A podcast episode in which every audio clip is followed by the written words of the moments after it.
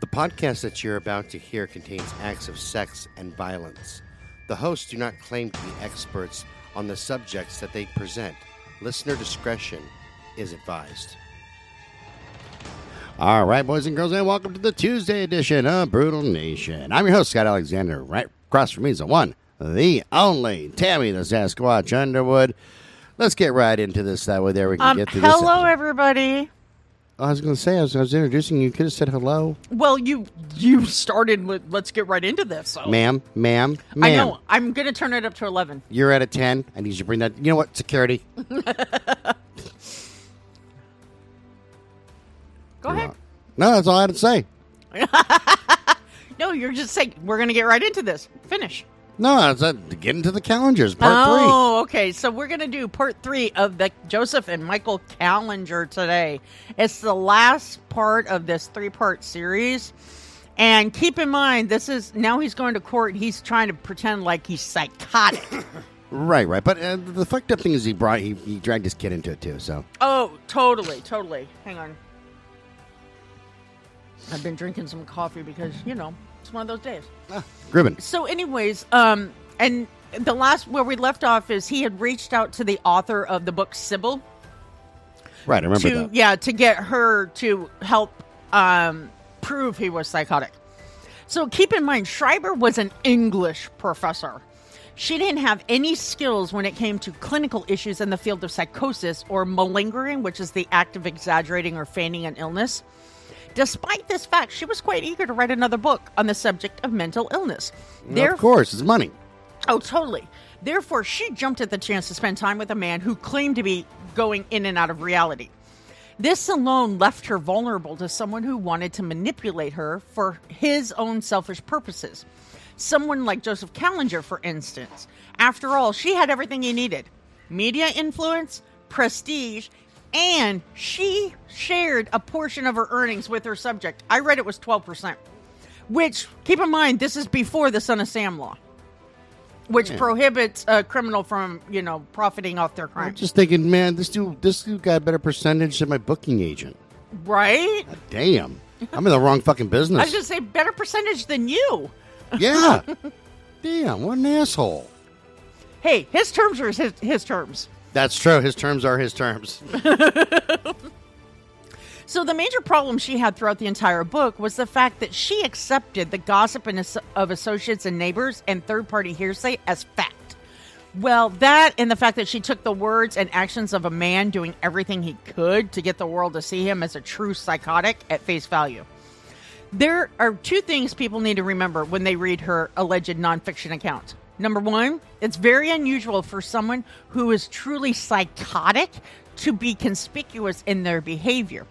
In other words, it isn't normal for someone to stand out as a clearly obvious psychotic person. Second, since she had little cooperation from professionals regarding his alleged internal con- confusion, there's no way for us to know exactly how factual the information is. If, as Dr. Hume complained, Joseph Kallinger was a psychopath, which is not the same as a psychotic, then he would definitely have a propensity to indulge in the quote poor me theme that's evident throughout her book. And not only that he would be able to do it with a convincing quote see what the world has made me do attitude. You know what i mean? Mm-hmm. Yeah look what I you do, made I me do.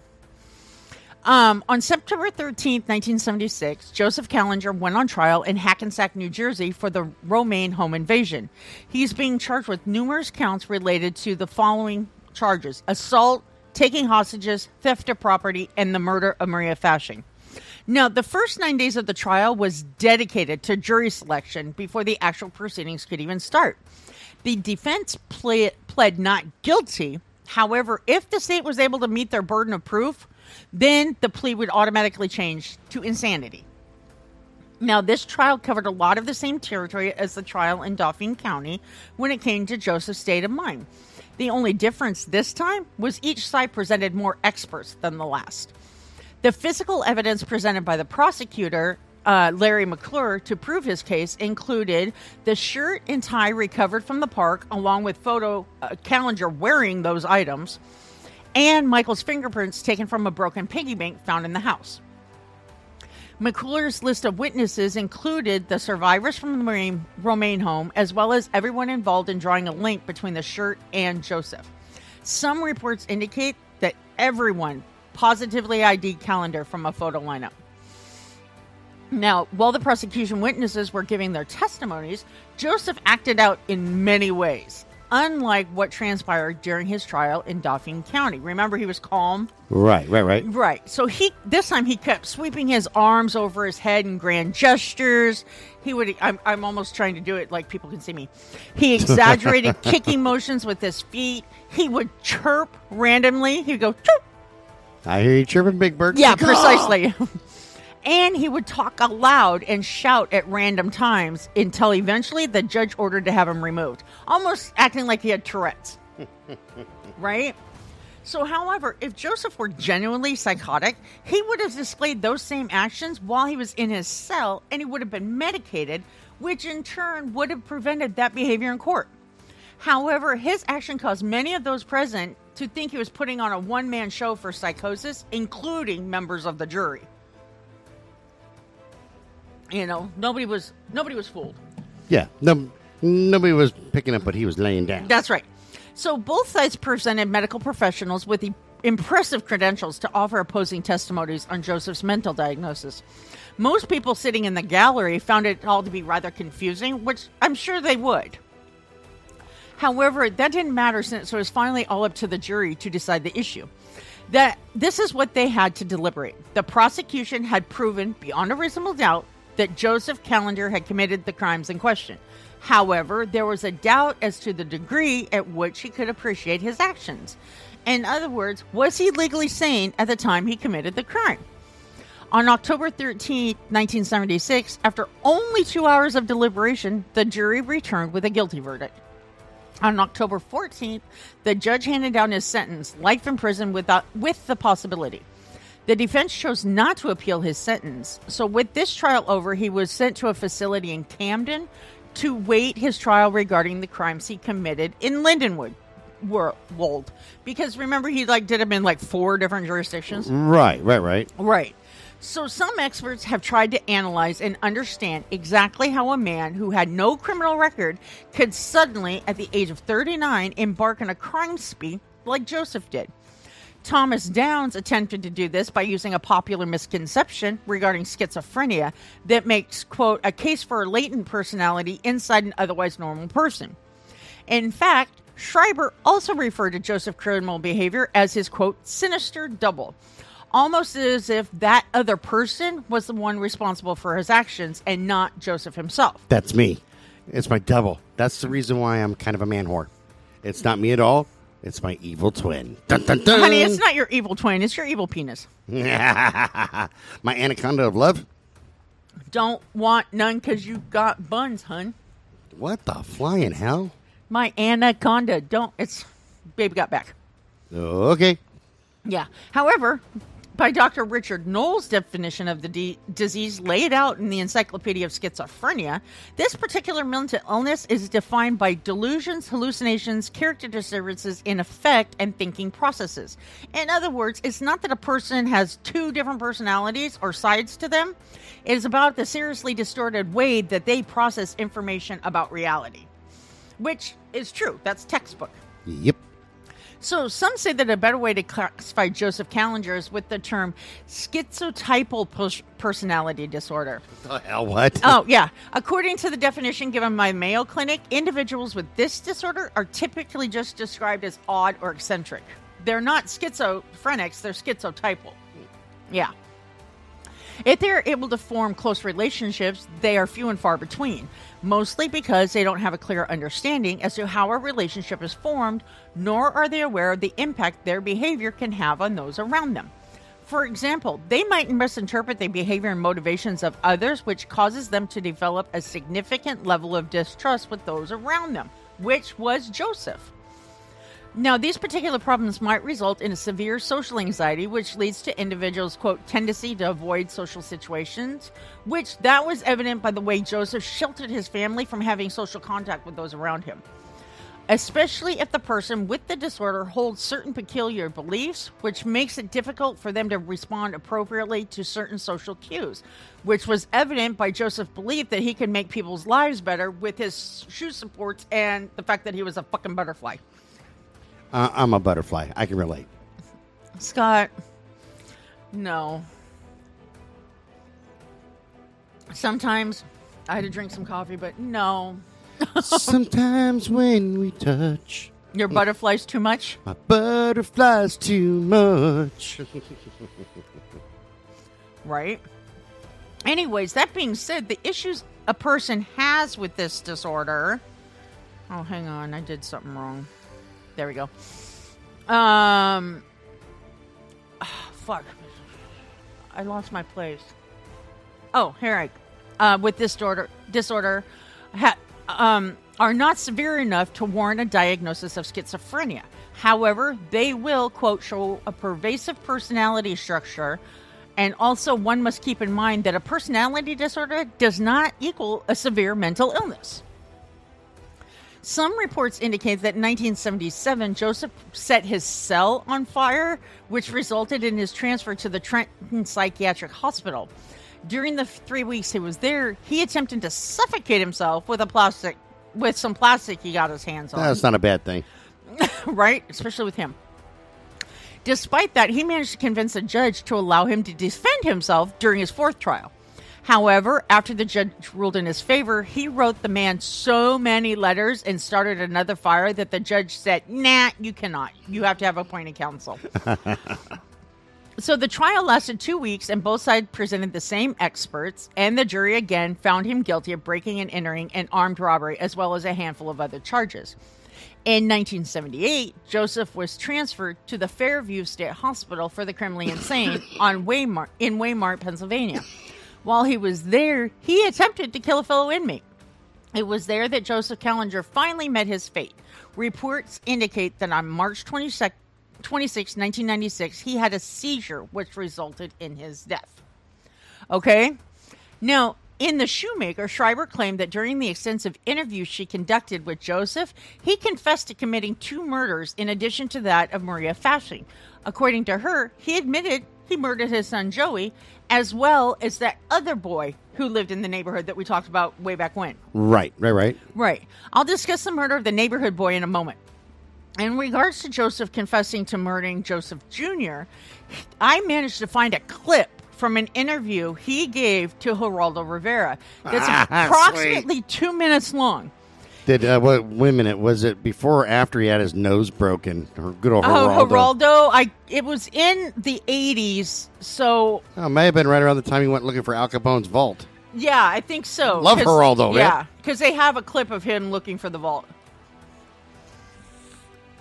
So here's what was said during the interview, where it appeared as if he was medicated. In my opinion, it was rather eye opening. Because if you look at him in the interview, his eyes are got that glazed look. But so the clip opens with Joseph describing himself. He says, I'm a patient person. I have a good listening ear, and I tried to help people. And as a butterfly, I must be patient so I can get the pollen. With my little butterfly wings and my little butterfly tongue, as I flutter away. But he didn't talk about how he was a caterpillar first in a cocoon. See, that's how I know he's not a real butterfly, because I wrap into a cocoon at night, and when I emerge in the uh, morning, I go from a scatterpillar to a beautiful scutterfly. You're so so I dumb. may flutter See, I like to keep my room cold too, and then just like bundle up in blankets. So when I wake up, it's like refreshing. Yeah. So, anyways, Rivera repeats what Joseph said and follows it with "when you're not trying to murder people," and then I'm just going to go through without saying who's saying what. And Joseph, yes, you murdered your own son. Yes, I did. Why did you do that? He was a sacrifice. I was to murder 3 million people on the planet Earth, and he was a sacrifice to see if I could murder one of my own. At the end of murdering all the people on Earth, I was going to murder my family and then take my own life and become God. What do you what do you think of the death penalty? I'm opposed to it. So the state has no right to take you, your life, but you can murder other people. I don't think anyone has the right to take a life. except you. When I'm under hallucinations, I do. Then he starts fiddling with his fingers, right? like he's nervous. So the interview goes on for a few more seconds where Joseph talked about the incident when he tried to murder a fellow inmate. And this is what's said in the last few seconds. Rivera says, Do you think you'd murder me, Joe? Joseph says yes, and then licked his lips. Like mm. he couldn't wait to do it. Because she looks delicious to the Right. butterfly. So Rivera says, That's gruesome, Joe. That's horrible. Yes, it is. You don't blame me if I say I hope you never get out of this place. And Joseph ends the interview by saying, I hope I never do either. Yeah. He's just cool about that. Yeah. So, as I stated earlier, while Schreiber interviewed Joseph for her book, she accepted his claim that, quote, something emerges from inside him that he wasn't able to understand. So, in true 1970s fashion, she looked to his childhood to answer the questions she had about him. Joseph claimed that his adopted parents were not only strict, they were rather unloving. For instance, there was a time they took him to the hospital for a hernia operation. When he got home, oh my God. Well, this is him saying it, but anyways, he says that when he got home, they told him, quote, the doctor had also fixed his penis so it would never get hard. he said that that made him insecure about the size of his genitals. Well, hold on, that, that could be legit. Because remember Carl Panzram when he after they fixed Oh him my up? god, yeah, they took his testicle when they fixed his leg. Right after he laid and suffered for like eighteen months or some shit, or fourteen. It was a long. ass 14 time. months, yeah. Yeah, and then they they along with everything else, they took one of his testicles for no damn good. So I don't know. It It's could like have happened. he wakes up and it's like, okay, we fixed your leg and we removed a testicle right, right, right. just for good measure. Hmm. So, um, despite his claims of insecurity with his genitals, he did go on to have seven children with two different wives. And he demanded that three of his victims perform oral sex on him during his attacks. Therefore, it doesn't appear as if he truly had a sexual dysfunction, except for the unnatural fear that his penis maybe was too small. Which, you know, a lot of guys have that fear, don't they? They do. I don't know. You always say how you're, you know, No, that's what I tell girls before a date. I know. And then, well, and then there's a reason, man, because I, I, from what I have seen, guys who have a really small peepee, Say it's big. they're oh man, I'm hung like a fucking horse. No, no, no, no, you're not, dumbass. so I like it to be a little surprise. That's that's all. That's all I'm saying. Is I like it to be a little surprise. A little Yep. womp. Let's just say that I'm not insecure about. You're not insecure about anything. of my penis. Yeah, you're not Yeah. insecure about anything that way. Oh, yeah, not that way. I mean, we have a friend that says that he wish he had as, enough, as much confidence as you in that area. I'm confident in, in every area of my life. yeah, pretty much. Yeah, I'm a very confident person. I mean, except for just before a show. Well, yeah, but that's natural. But that's yeah, that's just my negative Yeah. self talk until I get up on stage, and I'm fine. I'm Oh yeah, me too. Me too. I mean, I was in thespian club. Shut up, thespian club in high school, and before each presentation I did, I was so fucking nervous. But I mean, I took a, I, I mean, I made thespian club in my sophomore year, which is unheard of. So Ah, damn! I've been watching thespians on Pornhub. I didn't even know I could have had a club going on in high, thespians is high school. speech, you moron! I thought that was acting. No, it's like talking to a public and drama. Cl- I mean, debate club. Man, thespians. Shut up. Even though she didn't have any corroborating evidence to prove that event the event actually took place, she stated in her book that by that by saying that Joseph's parents quote symbolically castrated his ability to grow up normally. According to her, that's also why he chose to kill with a knife. In the book, she gets rather extensive when it comes to her analysis of Joseph's alleged penis fixation and it boiled down to her claim that the knife allowed him to go from victim to victimizer. In other words, it was a substitution for his penis since he had become so, quote, obsessed with the male organ, Jesus Christ. which we have seen before in serial killers. No, we we have, but honestly, I I really try to relate to most of our serial killers in some way or another. You know what I mean? I try, try okay, I can kind of see Right. that. I really don't relate to people who are so obsessed about their dick size that it it, it takes over their life. It just Yeah. it makes no fucking sense to me. I mean, I'll be honest with you. As a woman, if a man knows what he's doing, the size of his penis really doesn't matter. That makes sense, yeah. I mean, granted, you know, but like I said, he has to know what he's doing. I hate it when they're in. I hate it when I have to teach. So when Joseph talked about talked to her about his utter lack of empathy, which is a common trait with psychopaths, she interpreted it to mean he was quote abused into withdrawal. As to the extent of physical abuse that was inflicted on him, she only had his version of the alleged incident. She didn't try to corroborate anything. He did tell her that when he was younger, he went around terrorizing other boys in his neighborhood with a knife.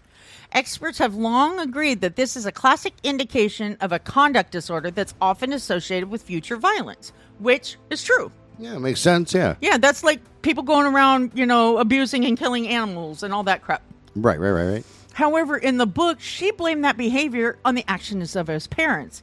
Well, she blamed that and everything else he did on his parents.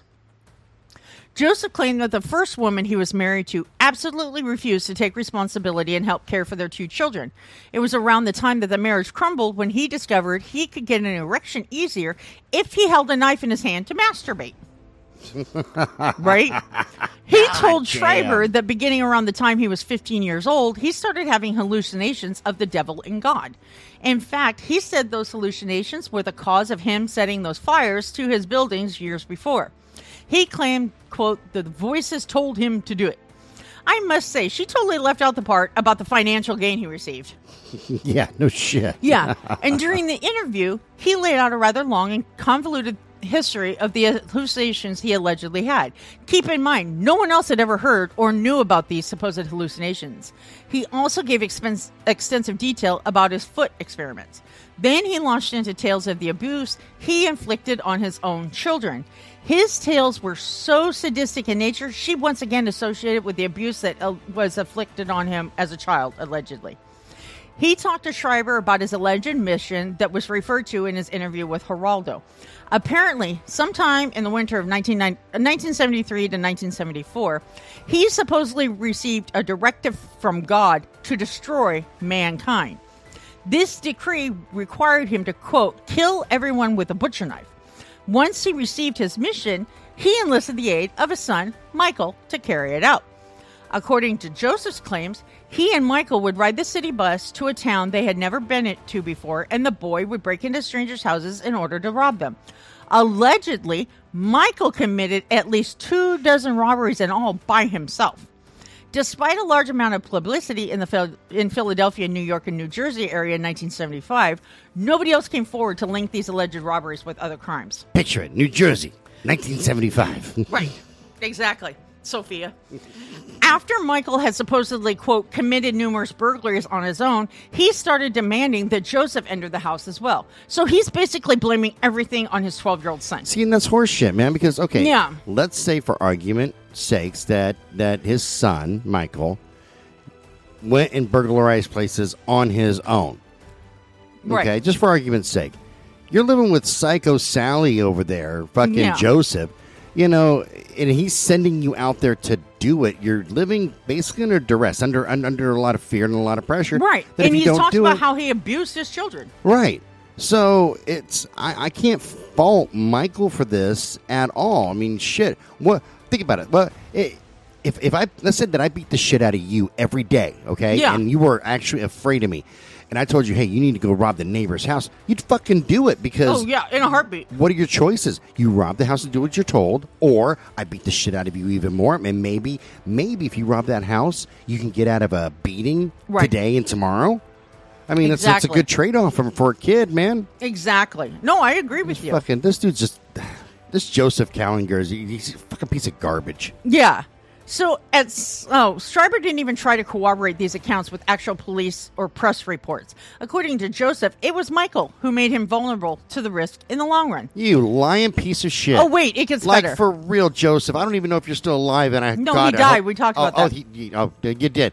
Well, even if he was, I would tell this guy to his face, he's a fucking lying piece of shit. Literally. Well, fucking, yeah, but wait, God, it gets better, Scott. At some point, while they were successfully committing robberies, Joseph received his supernatural instructions to kill 3 million people. In her book, Schreiber said the number was 3 billion. However, in the interview with Rivera, Joseph himself said 3 million. According to Joseph's claims, he thought about it and determined he didn't know how to go about killing a person. When he shared with Michael what God had told him to do and talked to him about not knowing how to do it, Michael allegedly responded by cheerfully saying he'd be glad to do it. Oh my god. Yeah.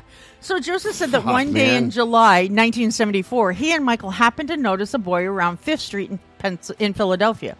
The boy was 10 years 10 year old Jose Collazo. Oh, it's a Mexican. Okay. Yeah. According to Joseph's account, he and Michael led young Jose to a secluded area inside an old abandoned factory. Once they had him alone, they, quote, snipped off his penis, shoved shears into his rectum, and killed him. Then he said that he kept the boy's dismembered penis as a trophy. However, keep in mind, Schreiber never verified any information she received from Joseph before she wrote and published her book. Yeah, Ha- but the thing about it, even let's let's say for argument's sake that that is true. Mm-hmm. He's saying that it was Michael that kind of made him do this. Is what he's Right, uh, pretty he's much. saying. That is not something that Who's any the adult here? twelve year old is going to do. Okay, kill a kid, sever their penis. We've seen that before in kids. Okay? Yes. But we're, we have to assume that what like Michael at this point is maybe like ten and not twelve. Yeah. Okay.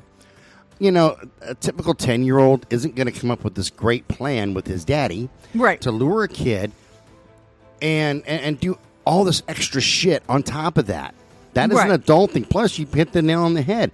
Dude, you're the fucking adult. Yeah. Be the fucking adult, you moron. Exactly. So, you know, I'm not one to take things at face value because let's face it, people lie. Even when they admit to crimes that they allegedly committed. I don't want to have to remind you, Henry Lee and Otis.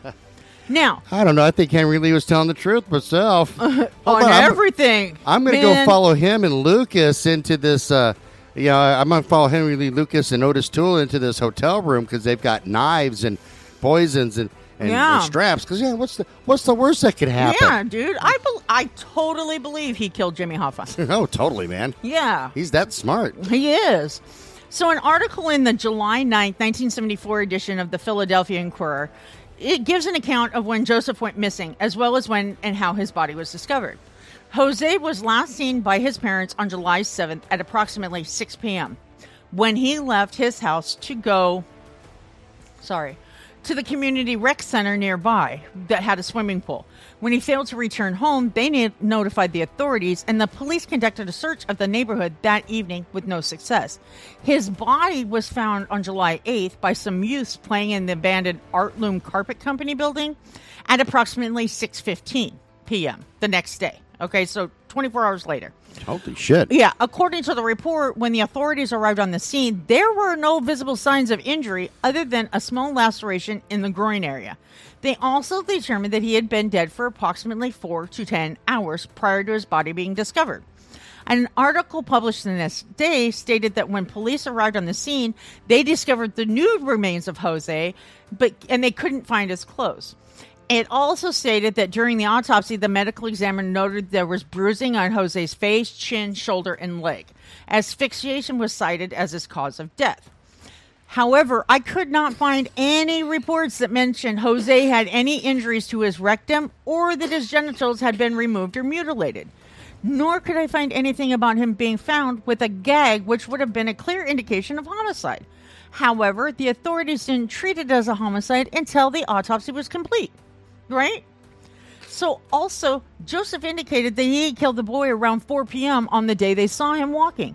However, the reports clearly state that he was last seen at around 6 p.m. on Sunday, and his body was discovered at approximately 6:15 p.m. on Tuesday. The authorities determined his time of death to be 4 to 10 hours before that. Therefore, there's also a discrepancy in the timeline. There's no way they could have killed him at 4 p.m. Right? Right, right, right. I'm following. Yeah, because I mean, a he didn't leave the house till after four on Sunday, and even if they killed him at four p.m. on Monday, it would have indicated that he had died within two hours.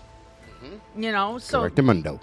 then we have approximately two weeks after that. Joseph said that he and Michael told Joey Jr. they wanted to take him to a nearby abandoned building to take some pictures. Once they had him there, they chained him up to a ladder and pushed him so that he was face down in some water to drown him.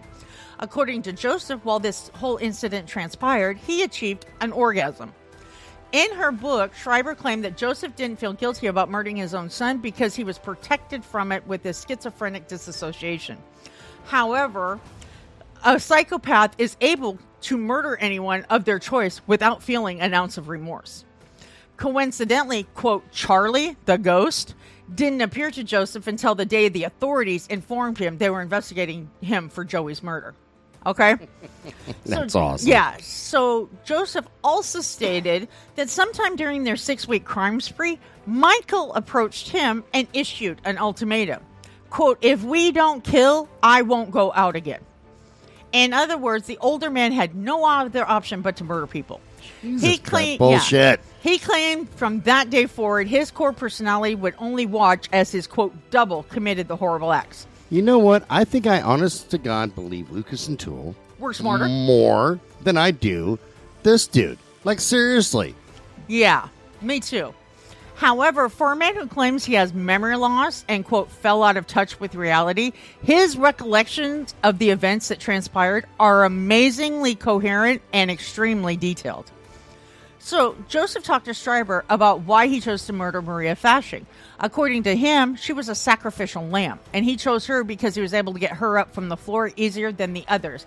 It didn't even cross his mind that she was beautiful. He stated that he dragged her downstairs to the basement and demanded to perform oral sex on Frank, the other guy. Not only that, he wanted her to chew the man's penis off. When she refused, quote, Charlie ordered him to stab her with the knife, and he had no option but to comply. After he and Michael fled the Romaine house, Joseph said they hopped on a bus to get to New York where they went and had some pizza. The funny thing is, during the interview, he stated that that was the moment that his quote godly mission truly started. That statement alone is a glaring contradiction to the fact that he had already murdered Jose and Joey. It also contradicts other claims where he said Joey Jr. was his sacrifice. I also want to point out that in his statement to Schreiber, he said that he received an order to kill Maria from, quote, Charlie. However, in other interviews and statements, he claimed that he received a mandate from God to murder people. So, Yeah, I call that whenever I go out with bandmates. yeah, Mandate. whatever. You all right? yes, I was going to continue, but I couldn't. You're welcome. I have. Sometimes you still get me. Granted, I haven't read the entire Bible from cover to cover, but I don't recall ever reading or hearing that God also went by the name Charlie. Joseph, Alpha, Omega, Yahweh, Almighty. Those are just a few I can think of off the top of my head. but Um, I don't recall Charlie. Um, okay, number one, he prefers Chuck Oh, okay. or Charles, but prefers Chuck. Yeah. Chuck Almighty. Sometimes he's also known as Chuck Roast Almighty. Is that any relation to um, Evan Almighty and Bruce Almighty? Chuck Roast is way more powerful than Evan and Bruce. Way Gotcha. more. He comes with a he- he, comes with sides, okay? Yeah. Potatoes, some green beans. Sometimes he pees. Yeah, yeah. So, anyways, one final thing before this is over. It's important to note that during Joseph's four trials, there wasn't one time when his son Michael was called to the stand to testify. Nor did he ever, Michael never discuss what happened with anyone for that matter. In fact, after he was arrested, he was sent to a juvenile detention facility for supervision until he turned 21, and he was eventually released to a foster home where he changed his name and nobody ever heard from him again. Except for Charlie the Ghost. Charlie. Yeah. Char- Charlie knows him. Oh, yeah. Charlie knows where he's at. Or Chuck Roast Almighty. No, so that's all with this case. I was just floored by how I mean because we've seen where um defendants have acted out in court before. Let's Oh, not yeah. mention cheating. yeah. Even Randy Kraft. oh yeah, Randy Kraft did too. Yeah, and I I, I just been thinking because we were talking about Kearney earlier, and I can't think of Kearney without thinking of uh, Randy Kraft Kraft, and and Bonin. Bonin, even though Yeah. all three of them weren't associated with each other. No, no. You know, they they were just all the kind of freeway killers. Yeah, at I still time. think Bonin and Kraft had their own little competition going I could have been. under the surface because they knew so- the other one was out there. They had Oh, yeah. to. oh, yeah, no, I agree. But yeah. So The standalone is, of course, Kearney. yeah, yeah. I Love know. you, we all Patrick. know your infatuation with Kearney. Love Patrick Kearney, man. Yeah, he's the one you you would go gay for Kearney. I would. Yeah, I- I- I They- would just- people say gay for the state when they're in prison, but you'd go gay for Kearney. I would get a boombox out outside of his window, click. I don't know much, but I know I love you. I would serenade With your him. little note cards. That's right. I'd be holding up big old, you know, big old flashcards. Thump, dear Patrick. Hold on. Thump. I miss and love you. right, me. Write me a letter back. Yeah. I can't cry anymore. right, right. But no, so oh, I don't even have to ask you what you think about this idiot. He's a fucking moron. Yeah. Like, seriously. Him being dead is probably the best thing for the universe. Probably. And, you know, his just whole fucking excuse after excuse after excuse. And, you know, even with some of our most notorious psychopathic serial killers, they at least take some accountability. And blame this kid for everything. That, that, that's, oh, man, that's just- bullshit. That's jacked, man. What a fucking weak Yeah, piece of because if shit. I mean, you've seen pictures of Michael. He's so he's like very frail looking. Yeah. Michael ain't doing shit. Yeah. Except for trying not to get the fuck knocked out of him. Yeah, because there's no way he could overpower anybody and kill him. Yeah, no shit, man. All right, you ready to wrap this one up? Yep. Sweet. All right, boys and girls. Remember, you can send us an email at brutalnation at twistedbluellc.com. Check us out on Medium, Crime Beat on Medium, or wherever you get your blogs. Just type in at Brutal Nation. Check out the website at www.twistedbluellc.com. This show's copyrighted 2022 by Twisted Blue LLC. All rights reserved, and we will see you boys again tomorrow. Bye bye. Bye, everybody.